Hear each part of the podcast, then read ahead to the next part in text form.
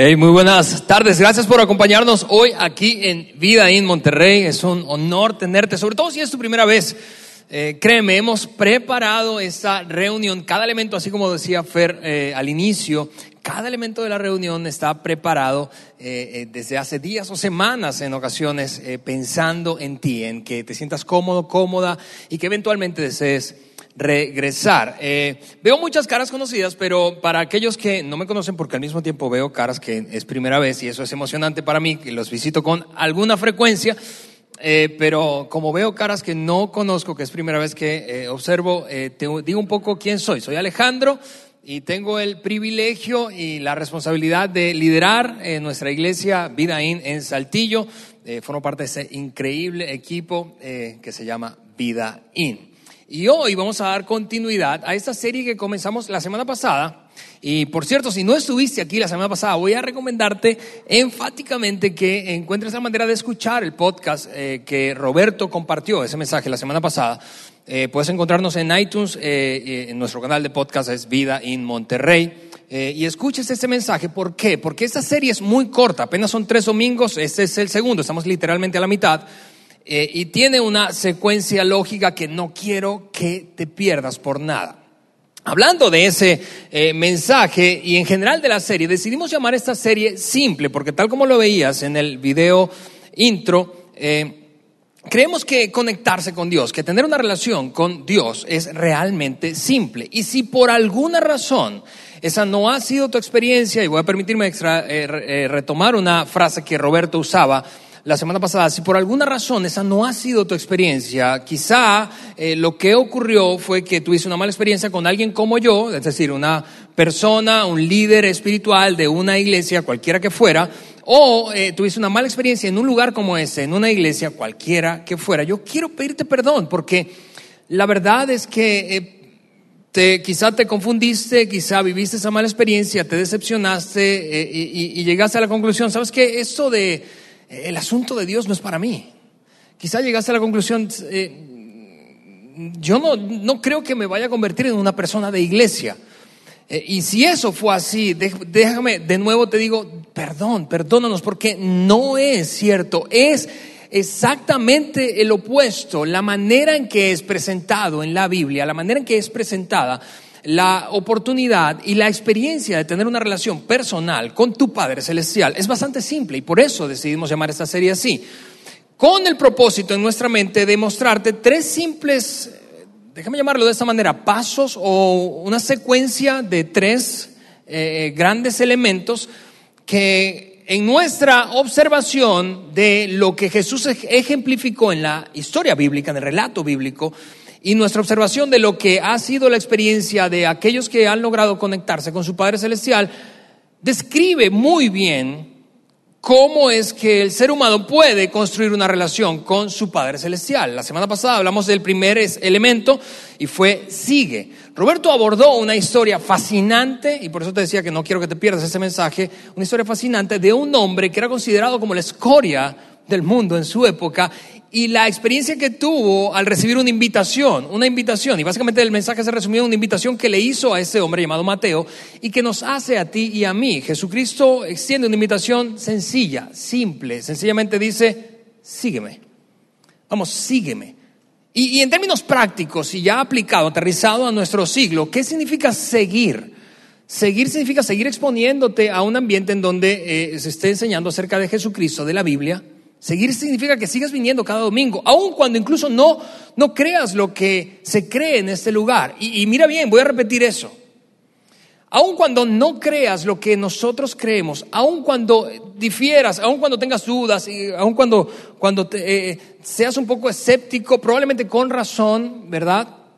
Eh, acerca de asuntos que tienen que ver con la fe o la espiritualidad, eh, asuntos de Dios o la Biblia, aun cuando en, tu mente tú pienses, sabes que yo no, no estoy seguro si puedo creer ese, ese, ese tema de la creación en seis días me siento un poco atorado con eso. Aun cuando tú no creas eso, este es el lugar que queremos al que te sigas exponiendo. Porque en términos prácticos así se traduce esa invitación de Jesús. Sigue, vamos, sigue. ¿Por qué? Porque si lo piensas bien, Jesucristo utilizó no solo con Mateo, sino con varios otros, con Pedro, con Juan, con varios otros, con un hombre llamado Saqueo, con varios otros, utilizó la misma invitación. Sígueme, sígueme sin requisitos, sígueme sin cumplir una serie de normas, sígueme, vamos, sígueme. Y usó esa, esa invitación porque, te decía, si lo piensas bien, es, es magistral lo que hizo Jesucristo apostó a la dinámica natural alrededor de la cual se construye cualquier relación humana.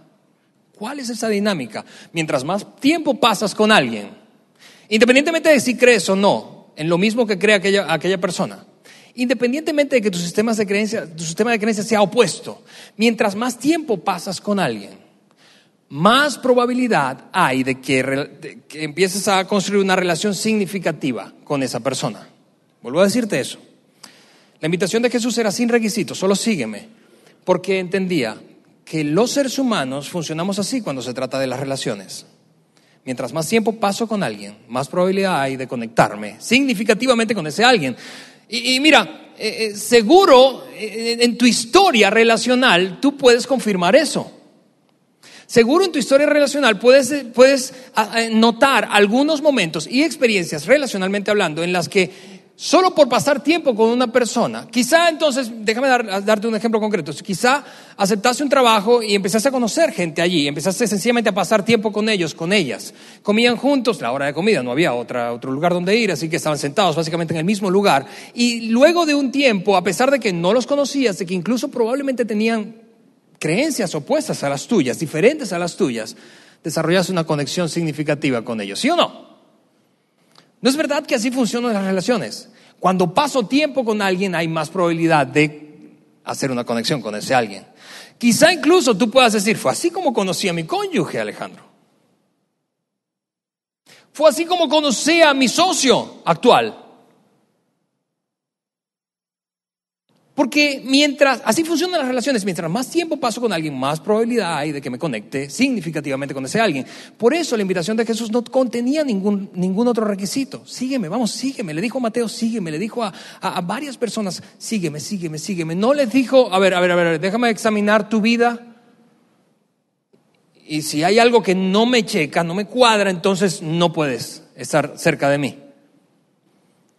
Es por eso que no quiero que te pierdas ese mensaje. Ahora, la segunda, la segunda parte de esta serie y que creemos que ocurre en secuencia respecto a nuestra relación con Dios, a esa conexión personal con nuestro Padre Celestial, es que después de seguir, de estar expuesto y desarrollar una conexión significativa con Jesucristo, eso es lo que ocurre. Eventualmente crees. Y ese es el mensaje de hoy. Te repito, primer paso, sigue. Segundo paso, cree. De eso hablaremos hoy. El tercer paso no te lo digo, el próximo domingo Roberto lo va a compartir. Pero cree. Ahora, te aclaro eh, de entrada que mi meta hoy no es que tú creas. Mi meta no es que tú termines este mensaje creyendo. Mi meta solo es exponerte cómo es que nosotros en vida, desde nuestra observación bíblica, nuestra comprensión bíblica y la observación de experiencia, cómo es que nosotros creemos que ocurre esa secuencia de apenas tres pasos de una persona desde que nada que ver con Dios hasta que desarrolla una conexión significativa, personal e íntima con su Padre Celestial. Sigue primero, luego cree. No es mi meta, vuelvo a decirte que creas, mi meta es mostrarte cómo funciona. ¿Sí? Habiendo dicho eso, eh, quiero compartir hoy el fragmento, un fragmento de una carta escrita por un hombre llamado Pablo, conocido como el apóstol Pablo o San Pablo, eh, por allá en los años 60 o 70 después de Cristo. Escribió un total de 13 cartas eh, que forman parte de ese segundo gran, gran segmento de la Biblia, conocido como el Nuevo Testamento. Algunas de esas cartas fueron personales, es decir, se las escribió a, individuos. Por ejemplo, es el caso de una carta que le escribió un hombre llamado Tito. Y algunas otras fueron eh, cartas más bien colectivas, que las dirigió a, a una iglesia, a un grupo de personas que conformaban una iglesia o a varias iglesias. El caso del fragmento de carta que quiero mostrarte hoy es eh, la que Pablo le escribió a un grupo de personas que vivían en la capital del imperio romano en aquella época. Por eso la carta se llama Carta de Pablo a los romanos. Es bastante obvio, ¿verdad? Qué creativo era Pablo. Pero es un pasaje que te anticipo, te anticipo algo.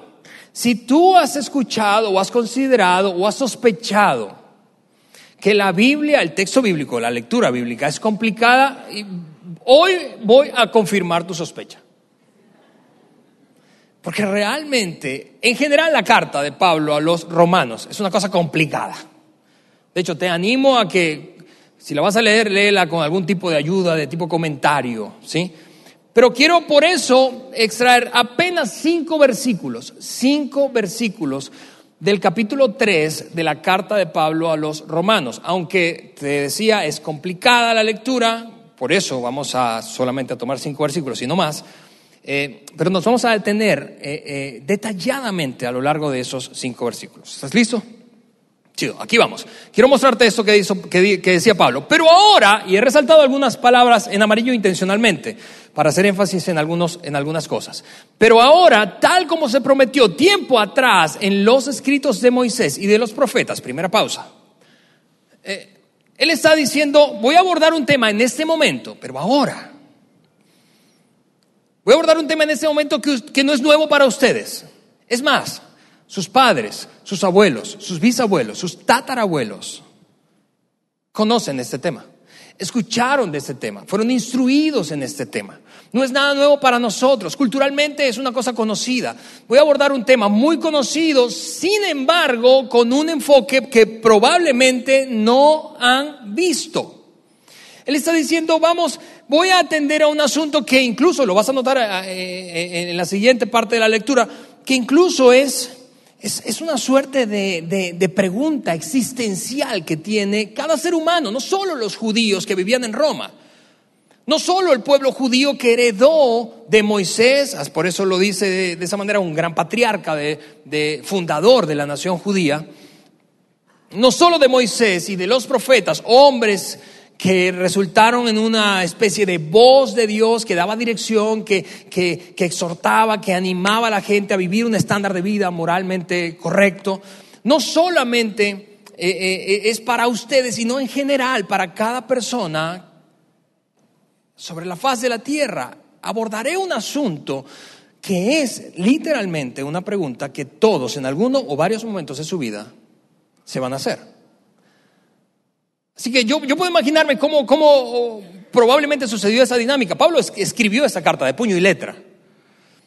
Ahora, fue dirigida a un grupo de personas. Quizá lo que se me ocurre que, que ocurrió de manera más lógica es que una persona tomó la carta, la abrió, reunió toda la iglesia y se las leyó en voz alta. Probablemente eso fue lo que ocurrió. No tenemos certeza, pero me parece bastante lógico. No sé si a ti como a mí, pero mientras leía esto, eh, quizá ese hombre o mujer que estaba leyendo la carta, yo me puedo imaginar el ambiente en el salón donde estaban. Estaban anticipando, a ver, nos vamos a hablar de algo muy antiguo que conocemos, pero que al mismo tiempo dices que tienes un enfoque nuevo. Así que siguió escribiendo Pablo y vamos a seguirlo leyendo allí. Dios nos ha mostrado cómo podemos ser justos ante Él, justos ante Él. Ahora déjame eh, solo eh, eh, aclarar a qué me refiero, o a qué se refería Pablo, y, aclararlo para efectos didácticos de nuestro mensaje de hoy. ¿A qué se refería con esa frase ser justo? Ser justa, ser justo ante Dios. Mira, lo pongo ahí en pantalla. Dos acepciones probables a las que Pablo estaba refiriéndose. Número uno, estar bien ante Dios o estar bien con Dios. Estar bien ante Dios o estar bien con Dios. Ahora mira, este es el gran asunto existencial al que Pablo se refería hey, eh, sus padres, sus abuelos y sus antepasados han escuchado de esto, del, asunto de ser justo, de estar bien delante de Dios, de estar bien con Dios. Ustedes lo han, escuchado, ustedes se han hecho esta pregunta. Y en general la, raza humana se la ha hecho. Ahora, yo no conozco, vuelvo al tiempo presente, no conozco mucho de ti, probablemente no te conozco personalmente. Y, por lo tanto no sé nada de ti, de tu vida, pero yo algo sé. Tú y yo en algún momento varios de la vida, vamos a preguntarnos, ¿cómo puedo estar bien con Dios? ¿Cómo puedo estar bien ante Dios? Y, es más, yo sé esto, conozco al menos un momento en el que tú te harás esa pregunta y que yo me la haré seguro. ¿Cómo puedo estar bien con Dios? Esa pregunta, ¿sabes cuándo te la harás? ¿Cuándo yo me la haré? Frente, cuando tú y yo estemos enfrentando a la muerte. Porque sin importar cuál sea tu trasfondo religioso, cuál sea tu, tu, cuáles sean tus hábitos espirituales, si tú crees en Dios eh, o de plano no, o tienes algunas dudas, eres escéptico respecto a algunos asuntos, si eres una, o te consideras una persona de iglesia o no, si, si más bien dices, a ver, yo, yo, yo no soy de ese tipo y no creo que lo vaya a hacer. Y está bien, yo respeto eso. Pero eventualmente, cuando enfrentes la muerte, cuando yo enfrente la muerte, tú y yo querremos, querremos estar bien con Dios, ¿no es cierto? Si es que existe Dios, tú y yo quisiéramos estar bien justo antes de dejar abandonar la vida. Si en verdad hay condenación eterna, si en verdad hay vida eterna, tú y yo quisiéramos estar bien justo antes de enfrentar. No importa cómo fue nuestra vida pasada, en ese mero momento tú y yo quisiéramos, a ver, si en algún lugar está, si es un ser cósmico, si existe, si de alguna manera yo puedo arreglar las cosas, yo quisiera arreglarlas en este momento.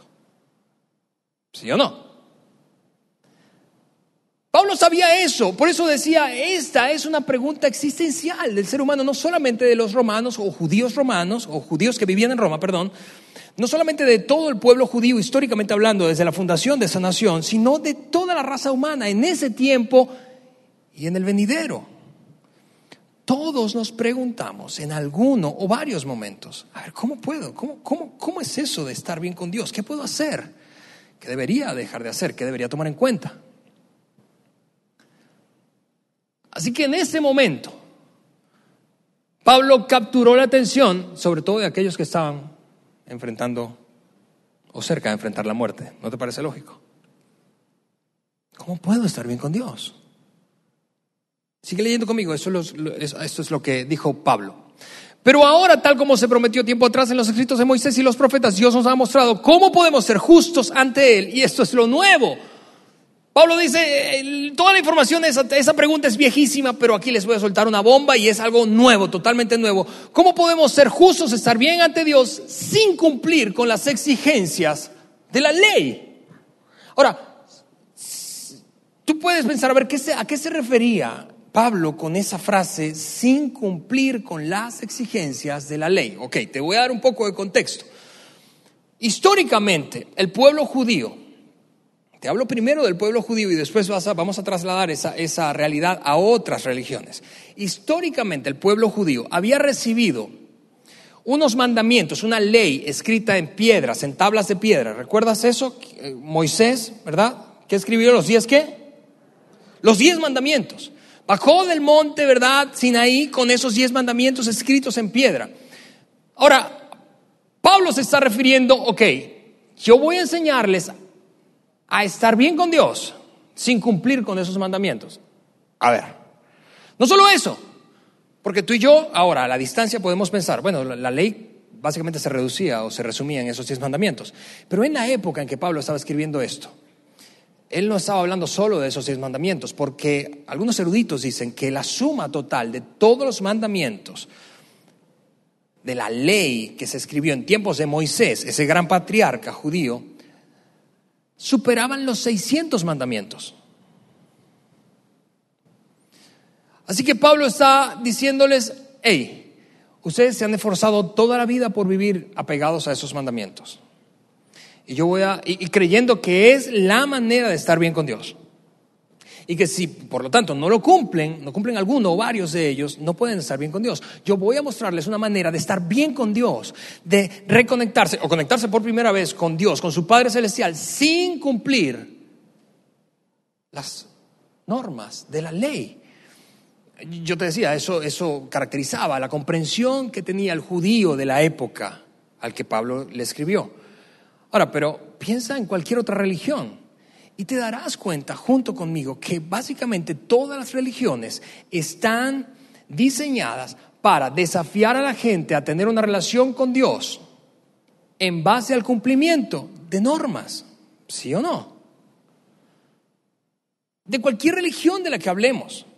Es decir, hay, un, hay, un, hay, unos requisitos, una serie de estándares, estándares de comportamiento, de comportamiento moral, de comportamiento familiar, de comportamiento espiritual, de comportamiento. Tú y yo somos desafiados a vivir de acuerdo a esos estándares de comportamiento para poder aspirar a estar bien con Dios. Es así como tú y yo crecimos. Verás, yo ahora tengo 40 años y, los primeros 20, 18, 20 años de mi vida, yo crecí en un entorno religioso, eh, católico. Así que yo aprendí eso, yo aprendí inconscientemente al principio porque no, no, no tenía conciencia cabal, sino hasta mi juventud, adolescencia, juventud temprana, de, de, que el sistema estaba diseñado en torno a, esa, a ese desafío de cumplir los requisitos que decía, en ese caso, la Iglesia Católica. Así que habían unos requisitos básicos llamados sacramentos. A ver, si tú tienes un trasfondo católico, tú estarás conmigo. Este país es un país esencialmente católico, igual que mi país de origen, Venezuela. En el tiempo que yo crecí, más del 95% de las personas eran católicas, así que todos entendíamos casi intuitivamente esto. Siete sacramentos básicos, tenías que ser bautizado y luego tenías que eh, hacer la primera comunión y luego la confirmación y después casarte y así sucesivamente. Y esos eran sacramentos fundamentales. Si no los hacías no podías estar bien con Dios, pero de allí se desprendían una serie de requisitos o mandamientos secundarios, déjame llamarlos de esa manera, establecidos en la catequesis. Y entonces nos esforzábamos, quienes crecimos en la fe católica, nos esforzamos por cumplir esa serie de requisitos. Y sentíamos, si nos quedamos cortos, entonces la, la, salida, la herramienta que tenemos es la confesión ante un sacerdote. ¿Y sabes cuándo yo descubría que estaba corto? Cuando yo quería comulgar, tomar la hostia. Y entonces yo, mi conciencia me, me, llamaba la atención. ¿Por qué? Porque había crecido en un sistema diseñado para cumplir normas en función de tener una relación con Dios. Ahora, eso es cierto no solo para el catolicismo, porque los siguientes 20 años, los segundos 20, 20 años de mi vida, yo he pasado tiempo con la iglesia evangélica. Y también tiene la iglesia evangélica, a pesar de que no tiene un librito como catequesis, una serie de requisitos y normas a través de los cuales enseña la manera en que un creyente puede estar bien con Dios. Y si no los cumple, entonces no puedes estar bien con Dios. Hay una serie de estándares morales, de comportamiento moral. Si no te comportas de esa manera, si no dices esa otra cosa, si, si, sigues haciendo esto, si, si, no abandonas ese hábito, si continúas con esa relación perjudicial, si no tienes en cuenta este asunto para tu vida matrimonial, si no tomas en cuenta esto cuando se trata de la crianza de hijos, no puedes estar bien con Dios. ¿Por qué? Porque el argumento siempre de las religiones siempre ha sido, aquí están los requisitos. Si quieres realmente tener una relación con tu Padre Celestial, esa es la manera. ¿Tiene sentido eso para ti? Pablo está diciendo, vamos, fuimos diseñados para, crecimos en un ambiente que nos impulsó a perseguir un cumplimiento de normas, requisitos, 600 en el caso de los judíos para poder tener la posibilidad de construir una relación personal con Dios. Pablo está diciendo, hay una manera de hacerlo sin cumplir la ley. Vamos, yo no sé si a ti te suena eso como a mí, como un atajo, pero yo quiero ese atajo. O no sé tú, si te sientes muy bien cumpliendo todas las normas. Pero yo quiero eso. Y Pablo lo revela, y mira, está a punto de revelarlo, esto es lo que dice Pablo, lo pongo en la pantalla. Cuando Dios nos hace justos, o sea, estamos bien ante sus ojos, cuando, y ahí suena el redoblante y todo el mundo está esperando, suéltamelo, suéltamelo, suéltamelo para confirmar si es una herejía lo que me estás diciendo o si en verdad es posible. Si esa posibilidad es cierta o si estás inventando una cosa loca. ¿Cuándo eso es posible? Cuando ponemos nuestra fe en Jesucristo. Cuando ponemos nuestra fe en Jesucristo, en otras palabras, cuando creemos, ¿ves el segundo paso? Cuando creemos en Jesucristo. Cuando creemos en Jesucristo. Tú puedes estar bien con Dios cuando? Sin cumplir la ley, sí. Pero ¿de qué manera? Poniendo tu fe en Cristo, creyendo en Él, creyendo que Él es quien dijo ser e hizo lo que dijo que haría, creyendo que Él es el Hijo de Dios que murió en una cruz y que resucitó al tercer día. Ahora, eso puede, puede, puede ser chocante y por eso nos cuesta hacer tanto la conexión. ¿Por qué? Porque no solamente ya hablando de religiones, sino en general, tú y yo crecimos en un sistema, un sistema que está orientado al cumplimiento de normas, estándares. Si te quedas por debajo, pues qué pena, pero no. No. No importa si cumpliste 599 y dejaste de cumplir uno. No importa. pero incumpliste las normas. Y como incumpliste las normas, te repito, más allá de lo religioso, más allá de lo espiritual, como incumpliste las normas, violaste y estás por debajo de lo que se espera de ti. Tú y yo crecimos en un ambiente así. El sistema escolar de nuestros países está diseñado de esa manera. Las leyes, el sistema jurídico de nuestros países está diseñado de esa manera. De nada vale que tú le digas hoy en la mañana o saliendo de acá, después de que un fiscal de tránsito eh, fanático de los Tigres que hoy está con cruda, te detenga y te diga exceso de velocidad. Y él quiere de alguna manera vengarse de la pérdida de, eliminación de su equipo. Y de nada vale que tú le digas, pero, pero, pero señor, señor oficial, en 20 años de historial al volante, nunca había cometido una infracción. De nada vale eso, él te va a decir, Qué padre, te felicito, pero hoy la cometiste. Ahí está la multa, si te va bien, o allá va la mordida, si te va. O quizá algunos es mejor, no sé. Pero el sistema en general está diseñado, pensado para cumplir normas.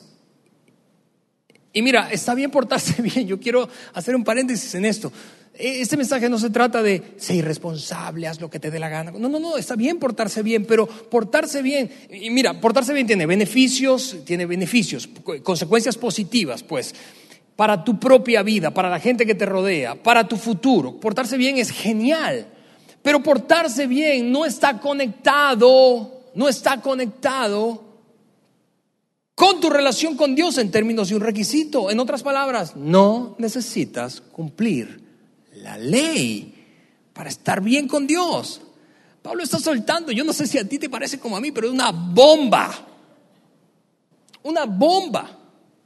Pablo está diciendo, cuando pones tu fe en Cristo, cuando crees, a ver Pablo, pero, pero ¿cómo que creo? E, eso, eso parece algo como gratuito y yo no creo en las cosas gratis. Y si tú te pareces un poco a mí, tu reflexión es similar a esta. Tú piensas, a ver, lo gratis es, lo gratis no es valioso, lo gratis tiene letra chiquita, lo gratis es engañoso, lo gratis después me va a costar.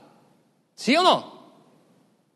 Lo gratis, tú y yo tenemos un filtro y creamos varios filtros eh, para, interpretar la vida, pero un filtro grande es este. No hay nada gratis, no hay nada gratis, al menos no hay nada gratis valioso, al menos no hay nada gratis importante, al menos no hay nada gratis que realmente sea, sea, sea, digno de seguir, de perseguir. Tú y yo pensamos, no, no, lo gratis, no. Por eso se nos hace tan difícil como a aquellos creyentes que vivían en Roma, judíos, hacer la conexión entre, a ver, mi relación con Dios no depende de cómo me porte. Es, difícil esto que nos estás diciendo, Pablo. No sé si, si, si tú puedes trasladarte al momento en que aquellos, aquel grupo de personas recibió esa carta. No sé si pueda digerir eso. ¿Cómo se lo enseño a mi hijo? ¿Cómo, ¿Cómo le digo a mis hijos adolescentes que me equivoqué toda mi vida? Que toda la presión que ejercí sobre ellos no tenía nada que ver con, con su relación con Dios, sino, sino con sencillamente vivir bien. ¿Cómo, ¿Cómo reconozco que mi religión se equivocó? ¿Cómo, ¿Cómo puedo hacer la conexión entre, entre Dios y yo sin que mi comportamiento sea un puente o un obstáculo. Es difícil eso. Pero Pablo está diciendo, hey, ese filtro de que nada es gratis en la vida, de que nada valioso, nada importante, nada digno de seguir es gratis, es cierto para casi todas las cosas, pero no para tu relación con tu Padre Celestial. Eh, escúchame, eso, eso a mí fue lo que me hizo considerar, abrazar la fe cristiana, es decir, creer que Jesucristo fue quien dijo ser. Porque me di cuenta en algún punto de mi vida, en mi juventud temprana, que mi vida era un desastre. Mi vida era un desastre. A pesar de ello, yo quería acercarme a Dios, porque lo que te decía hace un rato, todos en algún momento nos preguntamos, ¿cómo puedo estar bien con Dios? ¿Cómo puedo estar bien con Dios? Quería acercarme a Dios, así que daba un paso, intentando cumplir requisitos. ¿Requisitos de qué? De la religión que yo profesaba en esa época. Y después, en la iglesia evangélica igual perseguía a Dios intentando construir mi relación con Él sobre un fundamento, el de mi buen comportamiento. Si me portaba mal, entonces retrocedía y pensaba, no soy digno ni siquiera de pensar en Dios, ni de ir a la iglesia, ni de estar cerca de gente que se considera espiritual. No soy digno de pisar un lugar como esos. Allá va la gente buena, allá a esa iglesia va, a las iglesias en general va la gente que se porta bien. Yo no me porto bien. Así que daba un paso buscando a Dios y dos pasos retrocediendo después que la regaba. A ver, Alejandro, ¿qué estás diciendo? Que, que, sin importar que, que, que, mi matrimonio no esté funcionando, que yo me haya comportado como, como un patán, ¿puedo acercarme a Dios? Sí. ¿Qué estás diciendo? Que sin importar, que sin que haya sido mi intención, pero lo hice, le hice daño a mis hijos o, ofendí a mis padres, ¿puedo acercarme a Dios? Sí. ¿Cómo? ¿Puedo estar bien con Dios? Sí. Porque la cosa no se trata de cómo me comporto, sino de lo que hizo Jesús para restablecer la conexión entre mi Padre Celestial y yo. Sigamos leyendo conmigo, mira. Y eso es verdad para todo el que cree, para todo el que cree, todos, todos, absolutamente todos los que creen, todos. Mira que no se refiere a una religión en particular. Eso es interesante. Porque nuestros trasfondos religiosos, yo no sé si tú piensas como yo, pero nos hacen en ocasiones ser un poco dogmáticos. Miramos entonces a alguien que no profesa mi religión, decimos no.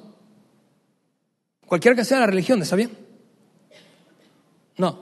Por eso me encantaba, mientras yo escuchaba el mensaje de la semana pasada de Roberto, me encantaba cuando Roberto decía, hey, los seguidores de Jesús no tienen tiempo para juzgar.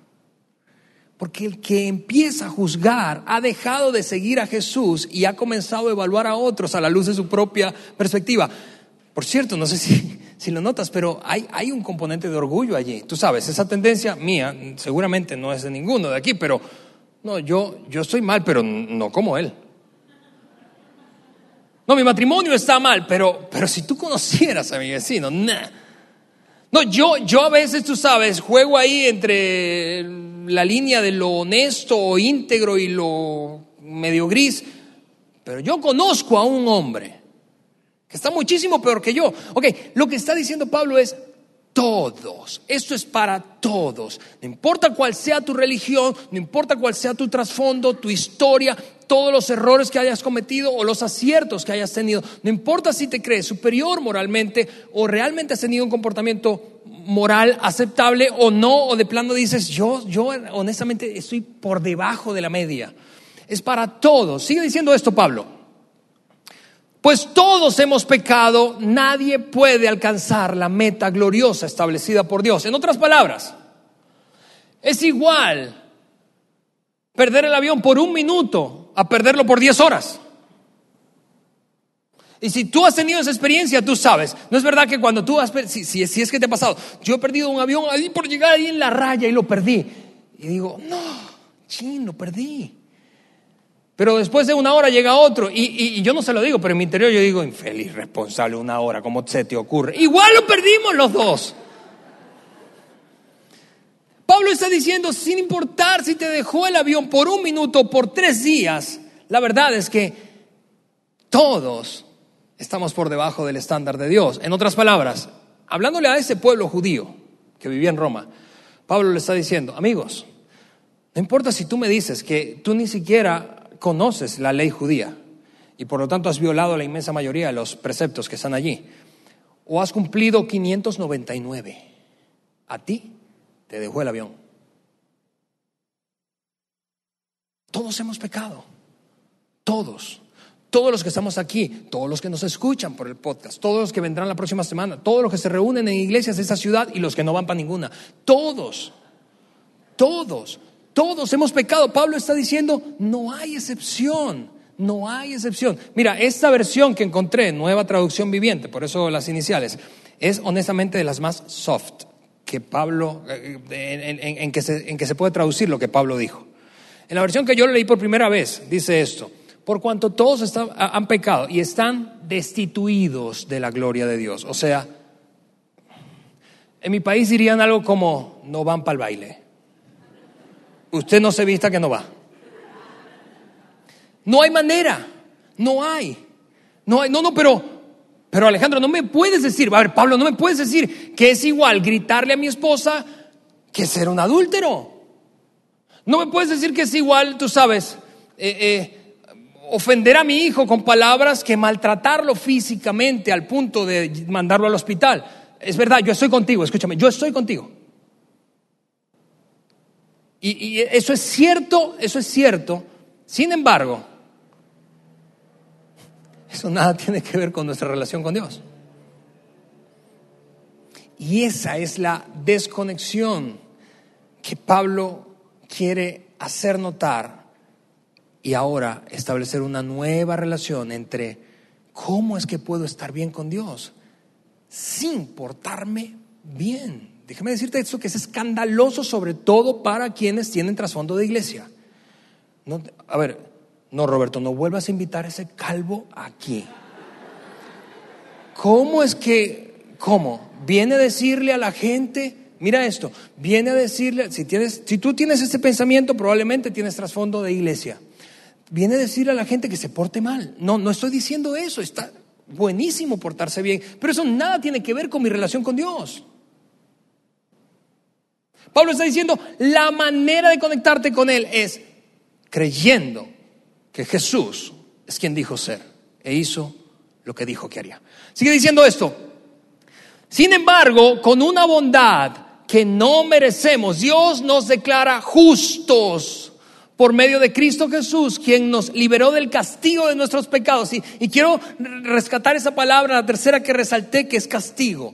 ¿Por qué? Porque los pecados, los errores, las faltas, los incumplimientos, las violaciones de normas y leyes espirituales y civiles o cualquiera que pienses, merecen castigo. Vamos, tú y yo tenemos esa sensación, ¿no es verdad? Que cuando alguien viola una norma, en ti se enciende como una sed de justicia. Desde el carril derecho, por fundadores, se aventó un carro que casi te hace chocar a ti a cuatro más hasta que agarró al izquierdo. Y tú dices, sed de justicia, tú dices, ¿cómo puede hacer esa irresponsabilidad? Deberían castigarlo por eso. Vamos, tú ves noticias de maldad, de perversidad, en la tele, en medios de comunicación, en internet o por donde sea que las, que las leas o escuches. Y, cuando escuchas esas noticias, tú dices, deberían hacerlos pagar. Tú escuchas la noticia de, por ejemplo, esos niños que están ahora explotando un escándalo en la Ciudad de México, niños que están siendo abusados en sus kindergarten. Y tú dices, deberían apresarlos a ellos, a las maestras, a la directora, a todos. ¿Y sabes por qué es eso? Porque tú y yo tenemos impreso, impreso en nuestro en, nuestro, en nuestra esencia humana la imagen de Dios. Dios, es cierto, Dios es un Dios que no puede ser parte de un sistema injusto. No puede ser parte de un sistema injusto. ¿Cómo? ¿Cómo Dios puede permitir que alguien viole normas y no haga nada? Por eso Dios está frente a un dilema, y ese es el dilema, te lo voy a poner en la pantalla. El dilema es, el pecado humano debe ser castigado. El pecado humano requiere castigo, es cierto. Tú y yo sabemos eso, pero intuición, aun cuando nunca hayas estado expuesto a una enseñanza bíblica o hayas ido a una iglesia o profeses ninguna religión, tú y yo intuitivamente sabemos, vamos, las faltas requieren, merecen castigo y consecuencia para que se corrija y se mantenga el orden. Tú y yo sabemos eso. Ahora, Dios está frente a un dilema.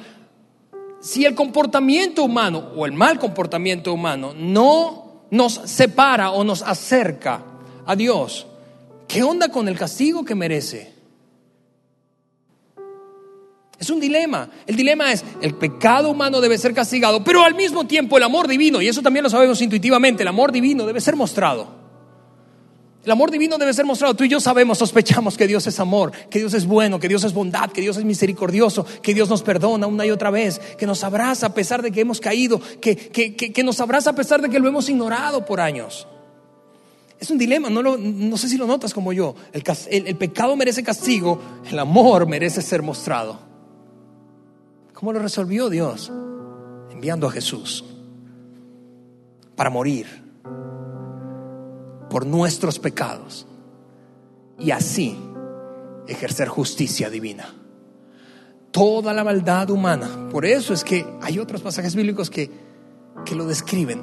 Por eso es que toda la maldad humana recayó sobre su propio cuerpo cuando murió en la cruz. Y un profeta antiguo llamado Isaías decía, ya no le vimos como era realmente. Estaba desfigurado. Y toda la maldad nuestra recayó sobre él. Y lo vimos como un abatido de Dios. Así Dios hizo justicia y el pecado fue castigado sobre uno solo, el pecado de todos sobre uno. Y al mismo tiempo mostró amor, restableciendo la relación de Dios, nuestro Padre Celestial, y dándonos la oportunidad de conectarnos con Él independientemente de nuestro comportamiento. Sigue leyendo eso conmigo, vamos a terminar rápido. Pues Dios ofreció a Jesús como el sacrificio por el pecado. Las personas son declaradas justas, están bien ante los ojos de Dios cuando creen, cuando creen, no cuando se portan bien, no cuando abandonan malos hábitos. Las personas están bien con Dios cuando creen en Jesús, cuando creen que Él murió, cuando creen que Él resucitó, cuando creen que todo ese sacrificio tuvo sentido y tuvo sentido individual, personal para ti. Cuando creen no solo que es, es tú sabes, como han dicho algunos filósofos históricamente, que es opio del mundo, que es algo para mitigar nuestra conciencia de haberla regado tantas veces, sino cuando creen, eso, eso fue por mí. Cuando creemos, cuando creemos estamos bien con Dios. Eso es revolucionario. Es, extraordinario lo que Dios hizo. Y fue tan perfecto que, mira esto, sigue diciendo esto. Ese sacrificio muestra que Dios actuó con justicia cuando se contuvo y no castigó a los que pecaron en el pasado, porque miraba hacia el futuro y de ese modo los incluiría en lo que llevaría a cabo en el tiempo presente. En otras palabras, fue tan perfecto el sacrificio de Cristo que Pablo está diciendo, a, a ver, ante la pregunta que probablemente se van a hacer mientras leen la carta, diciendo, ¿y qué onda con los de atrás? ¿Qué onda con los que vivieron antes que nosotros, con nuestros padres, con nuestros abuelos y antepasados? ¿Qué onda con ellos que no, no tuvieron la oportunidad de abrazar el sacrificio de Cristo porque aún no venía Cristo a la tierra? Pablo dice, ese sacrificio es suficiente para todos aquellos que de alguna manera buscaron a Dios, que de alguna manera buscaron a Dios, están bien con Dios.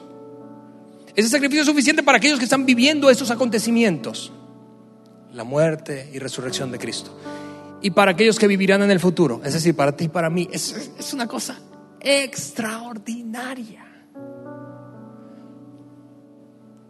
Por eso es que dijimos, tenemos que hacer esta serie. Porque es simple.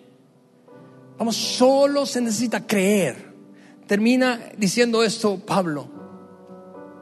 Dios hizo todo eso para demostrar su justicia porque Él mismo es justo e imparcial. Seguimos leyendo. Y declara a los pecadores justos a sus ojos. Y termina con esta frase otra vez. Cuando ellos, solo cuando ellos creen. Cuando tú y yo creemos. Y, y mira, te decía al principio, mi meta no es, no es que tú creas. Si ahora mismo tú dices, no estoy listo, no estoy lista para creer no es mi meta, solo quiero mostrarte que es simple. Solo quiero mostrarte que es simple. Yo no, yo no voy a forzarte, no, no vine de saltillo a forzarte a creer. No, no quiero que creas si no estás listo. No, no, no te lo recomiendo hacer. Solo quiero mostrarte que es simple. Es simple. Es simple, solo sigue, sigue viniendo, vamos, sigue viniendo. Exponte, exponte a un ambiente en donde se esté hablando de Jesús desde, desde la Biblia. Sigue viniendo. Eventualmente vas a hacer una conexión con Dios. Pero si no estás listo para creer, no creas. Ahora, hay otro grupo aquí que sí está listo para creer. Hay un grupo que ha estado viniendo probablemente varios domingos o ha, venido, o, ha ido a, a la iglesia durante años, pero no había hecho la conexión hey, mi comportamiento nada tiene que ver con mi relación con Dios. Y has fluctuado entre me acerco, no me acerco, voy a la iglesia, no voy a la iglesia. Te desapareces quizá por temporadas. No, no estoy hablando de esta iglesia, en general de tu acercamiento con Dios. Te desapareces por temporadas porque piensas, no puedo, no puedo. ¿Cómo me presento? Me da vergüenza, no puedo. Hay cosas que nunca podría contar a nadie. Hay cosas que, que realmente no siento que tengan perdón. Ahora, Déjame recordarte lo que dijo Pablo. La única manera de establecer una relación con tu Padre Celestial es creyendo en Jesucristo. Y para ti que estás listo, yo quiero darte una oportunidad. Una oportunidad de creer, de abrazar esa verdad. Y para aquellos que quizá ya han creído, probablemente esto sea como para mí un recordatorio, porque a lo largo de estos 20 años que empecé a, perseguir a Dios, a querer tener una relación con Él, muchas veces pierdo de vista que mi comportamiento no me acerca más a Dios, ni me aleja. Que lo único que tengo que hacer es creer. Por eso es que el mismo apóstol Pablo decía, por la fe, por la fe, el justo vivirá. Es decir, el que está bien con Dios va a creer. Y el que cree va a estar bien con Dios. Con eso en mente quiero orar, dándote esa oportunidad. Te pido ahí que cierres tus ojos solo para no distraerte. Y, y le digas algo como eso a Dios. Mira, eso es para ti que nunca has creído y estás listo. Dile, Señor, hoy por primera vez quiero abrazar la verdad que ese hombre dos mil años atrás comunicó que lo único que necesito para estar bien contigo es creer. Es creer que tú eres Cristo, que tú moriste por mí, por mis pecados, que todo lo que me separaba de Dios, tú lo resolviste en la cruz. Acepto ese sacrificio como un regalo. Creo que tú eres el Hijo de Dios, que moriste en la cruz y resucitaste al tercer día. Y eso resolvió mi distancia contigo. Ahora, a ti que estás aquí, que ya has creído, pero que lo, lo, has perdido de vista, dile esto a Dios, dile, Señor, gracias, gracias por este recordatorio, gracias, gracias por usar a Pablo hace tantos años para recordarme que lo que yo hago, Señor, no me hace ni más merecedor ni menos merecedor de estar cerca de ti. Lo único que me ayuda a vivir cerca de ti es creer. Oro eso en el nombre de Jesús.